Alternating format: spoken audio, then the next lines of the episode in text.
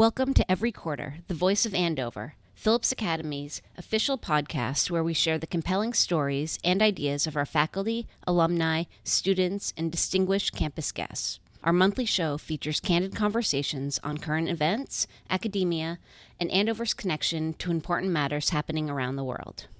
If you like what we do, be sure to subscribe on iTunes, and while you're there, leave us a review, comment, and rating. Your feedback helps promote every quarter and helps us tell the type of stories you want to hear. For the past three decades, George Smith Jr., class of 1983, has specialized in covering the intersection of sports and society. While at ESPN in the 2000s, Smith was the go to reporter on breaking stories like Kobe Bryant's sexual assault case, Michael Vick's dogfighting ring, and the Duke lacrosse investigation. In this episode of Every Quarter, Smith talks with Director of Communication Tracy Sweet about his broadcast journalism career and the evolution of the business.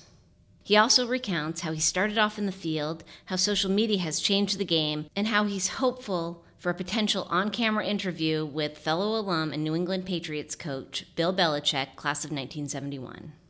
I wanted to ask you about you know, you've interviewed a number of athletes. You've covered the Olympics. You've covered pro sports. You've covered All Star games. Um, you know, World Series, and there's a tough nut to crack that is a, a fellow alum of yours um, in Bill Belichick. And so I don't know if you've ever been in a room where you're one of the reporters interviewing him. Probably not, um, unless it was a Super Bowl I've covered coverage. the Patriots um, in, a, in a group setting. Okay. And uh, and have asked a question or two in a group setting.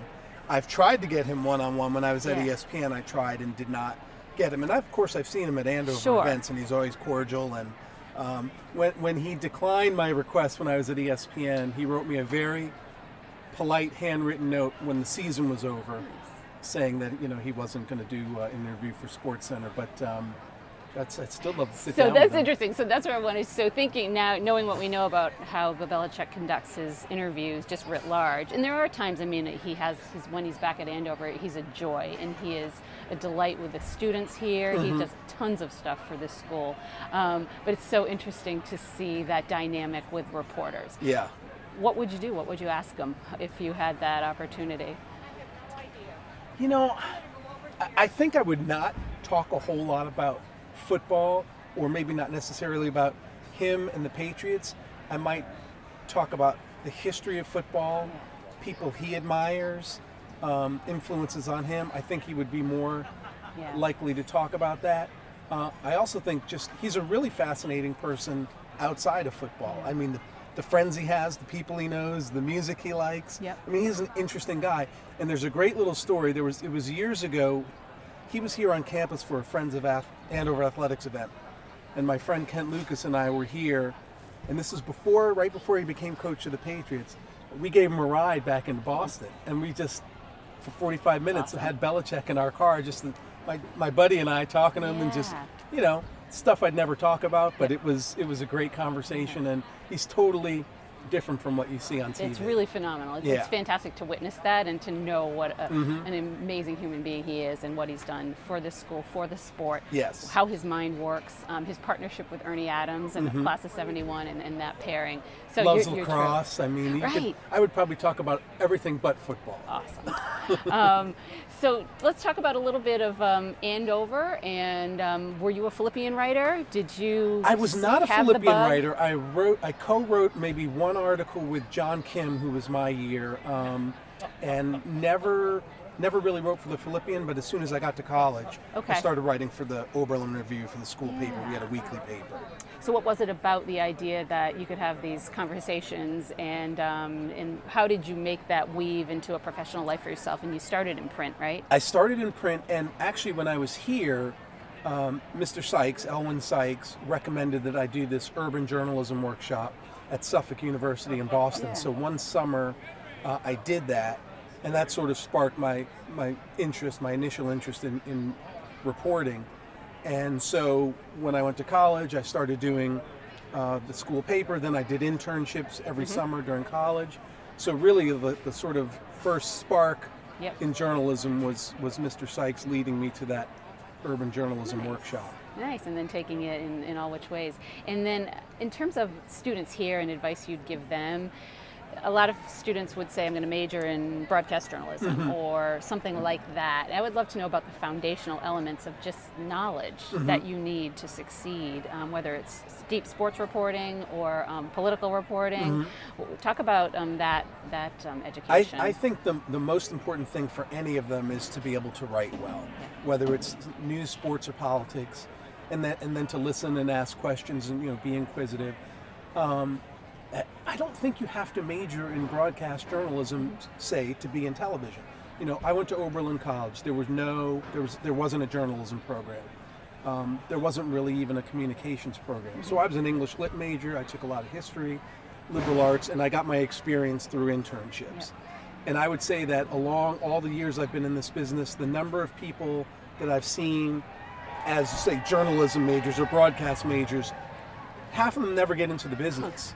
So I don't think you have to do that. I don't think that's necessarily the way to go. I think if you have a good education, good internships, you know, you can go- about it anyway. And I, I- still think that, um, you know, being able to write is probably the most important thing, and then and then being open to moving around and going where you need to go, and not necessarily saying I want to start in New York or Boston and I'm going to work my way up. Well, I think it's far easier to go somewhere smaller, get some experience, and then come back to the bigger cities. your portfolio. Mm-hmm. Um, thinking so along those lines, you've been in the business for a couple of decades now. You've seen it evolve. You've been from print to um, broadcast. Now there's this digital evolution of news and the 24-hour news cycle. How does that affect your reporting Mm-hmm. and the way you do your work, knowing that the switch has to always be on? It's, it's completely different. I mean, I, you know, the last couple television stations I, I've worked for have been just obsessed with social media. Yeah. So particularly with Facebook, but but, but everything, Twitter and, and to a lesser degree Instagram. So they you're constantly posting. So even if I'm say at a, a practice for Yeah. you know the Bears or something like that, it's not just the story that I'm going to do at five and nine o'clock at night on the news. It's tweeting out what they say at press conferences like immediately. What do they say? What do they say? Get it out there. Get it out there. And uh, you know pictures of, of practice. So you're just constantly trying to feed the beast and Yep. and put content out there. And so you know you- you almost have to be thinking about uh, you know all the different avenues and not just the one story that you're going to do for TV. Yeah, it's a lot, and something that a question that leads to is something that I heard yesterday. A little like you know the left ear listening to sports radio, and there was some rumor about Rob Gronkowski that was kind of circulating that a non-journalist, I'll call it like a citizen journalist, tweeted or put on social media about his future being in question um, with the Pats. My question isn't about that so much, but in general, fake sports news. Right. How do you decide what's worthy when you're under the gun to produce Yeah. content? And and I you know and people have gotten burned on stuff like that repeatedly and. I'd rather not report it than report it and get it wrong. Yeah. So that's my personal point of view. And I mean, you know, you really have to know who the source is. You know, who's putting this information out there. How credible are they? Are you know, are, is it a beat writer? Is it a columnist who's got some insight Yep. or, or something like that? So I think you really just have to be careful. And you know, so so much of your instinct is just to oh to, to retweet what you see out there or, or or just run with that news. But you really do have to verify everything. And that's the problem now with, with the with the 24/7 news cycle Mm-hmm. and the immediacy of things like Twitter and Facebook and Instagram. You know, there there isn't that level of checks Mm-hmm. that you that you used to go through years ago in the business. Yeah. And well, if you could sort of change that to a little bit of the best of both worlds, you know, you, are, you're tweeting, you're expected to do these things on Mm-hmm. the fly when you're also trying to compose a deeper, a deeper story that's a little more meaningful than 140 plus characters. Right. So, what would be sort of your ideal world for journalism, sports reporting? Um, It's we could hit that. That's a good question. I mean, I think, um, you know, I, I get that the world has changed not, and the immediacy, and we want the, the information at our fingertips, and we want to get it as fast as possible. But I'm still old school in that I'd rather, you know, not not be the first to report it. I'd, I'd rather report it correctly. Yeah. yeah. So I guess that's my my philosophy. That comes from Yeah, Andover too. yeah, knowledge and goodness. Um, I would love to hear about some favorite sports personalities you've covered throughout your career and what made them Yeah. a favorite? I have a, well, I have a couple stories that just jump out. Um, one is um, I was at an NBA playoff game, finals game or something, and Charles Barkley comes over to me and says, "You know, you're, you're doing a great job. This is during my time at ESPN. Uh, you're doing a great job. I think you, you know, really good. You represent well. Exchange numbers with him, and since then have have gotten together with him three or four, three times, I guess, over the years in various cities. And he's just so much fun to hang out with. Uh, he's, he's very generous. Um, you know, you go to a restaurant, he pays the tab. You know, there are all sorts of people around who want to take pictures, and he's more than happy to do that. I remember being in New Orleans, and I and I ran into him down there, and he was going uh, out to a couple different places, and he just walked through the streets of New Orleans. He's not in a car, He's he's like- and He's people are screaming at him. Charles Barkley, as he's walking down the street. So I've just I've had some some fun moments with him, and uh, like I said, he's very generous. Uh, the other interesting story is, you know, I covered the uh, U.S. men's Olympic basketball team, particularly in, in 08 and 2012, and Coach K was was the uh, Olympic coach. So before the 12 games, I went to Durham to do a one-on-one interview with him, and you know, I had covered Duke lacrosse, so I was uh, fairly familiar with, with Duke and, and what was going on there. So I do this long half-hour sit-down with Coach K, and you know, it turned out great. We used it when the Olympics came on, and then I covered him day in and day out when they were playing their games. So then I leave ESPN at the end of 2012, and I'm in Cleveland, and all of a sudden one day out of the blue, I get an envelope from Duke, and it's a letter, handwritten note from Coach K saying, you know, heard you heard you moved on, you know, good luck in your, your you know your new spot, and you're trustworthy. Um, so that was really a nice, handwritten note from him, and a bunch of uh, Duke T-shirts inside. so uh, so I was a Coach K fan before that. Yeah. You know, I, I know a lot of Yeah. people don't like Duke. I've always liked Duke, and and now even more so because of that. Nice. What have been some of the toughest stories you've covered in terms of sports stories that Yeah. you wish you hadn't had to cover? Well, I, I don't know that I wish I hadn't had to cover them, but that were very challenging. Yeah. I mean, the Duke lacrosse case comes to mind. Um, Michael Vick's dog fighting, um, Kobe Bryant's um, you know sexual assault case.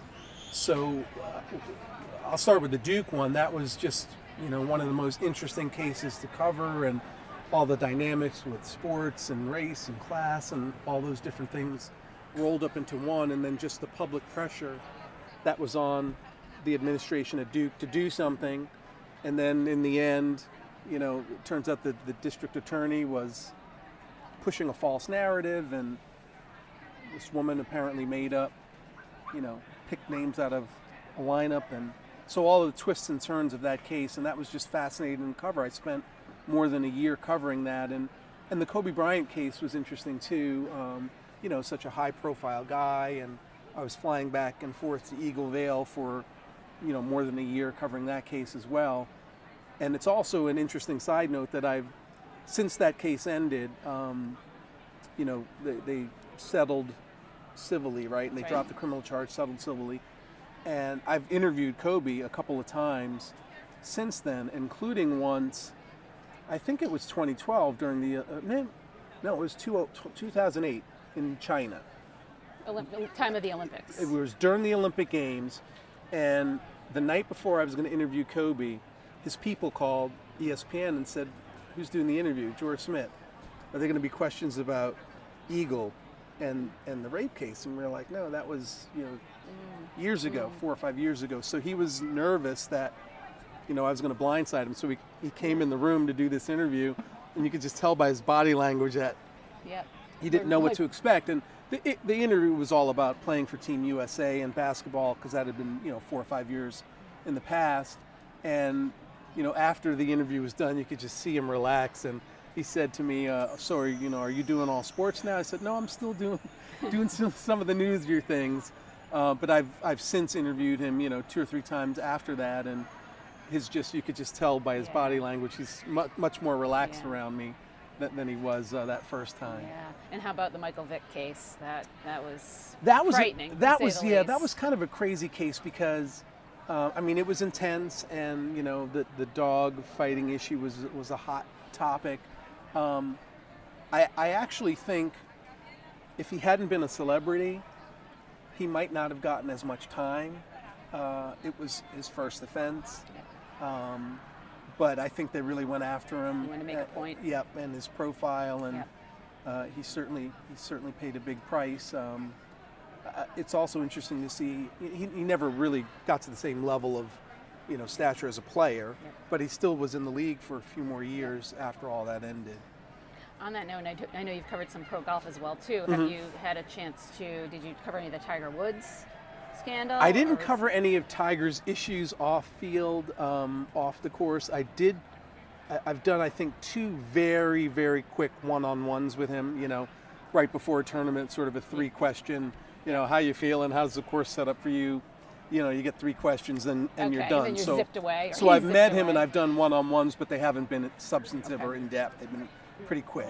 Yeah. Yeah. Well, this is great. And he Uh, comes up to you and he's like, "Hi, Tiger," as if I didn't know. yeah. Yes. Yes. I'm George. George. I'm a one-name wonder too. well, this is great. It's just to, to see that you know you've seen the business and from all facets. You, Mm-hmm. you know the challenges. You've gone from print to broadcast. Uh, it, it's really wonderful to have that perspective and to have you kind of review that with us is, is fantastic. So thank you. Yeah, my pleasure. Every quarter is produced by the Office of Communication at Phillips Academy in Andover and made possible by a grant from the Abbott Academy Fund, continuing Abbott's tradition of boldness, innovation, and caring. Like what you've heard, spread the word. Share EQ with friends and connect with us using the hashtag EveryQuarterPodcast. You can also find us at podcast.andover.edu. Thanks for listening. I'm Jesse Wallner.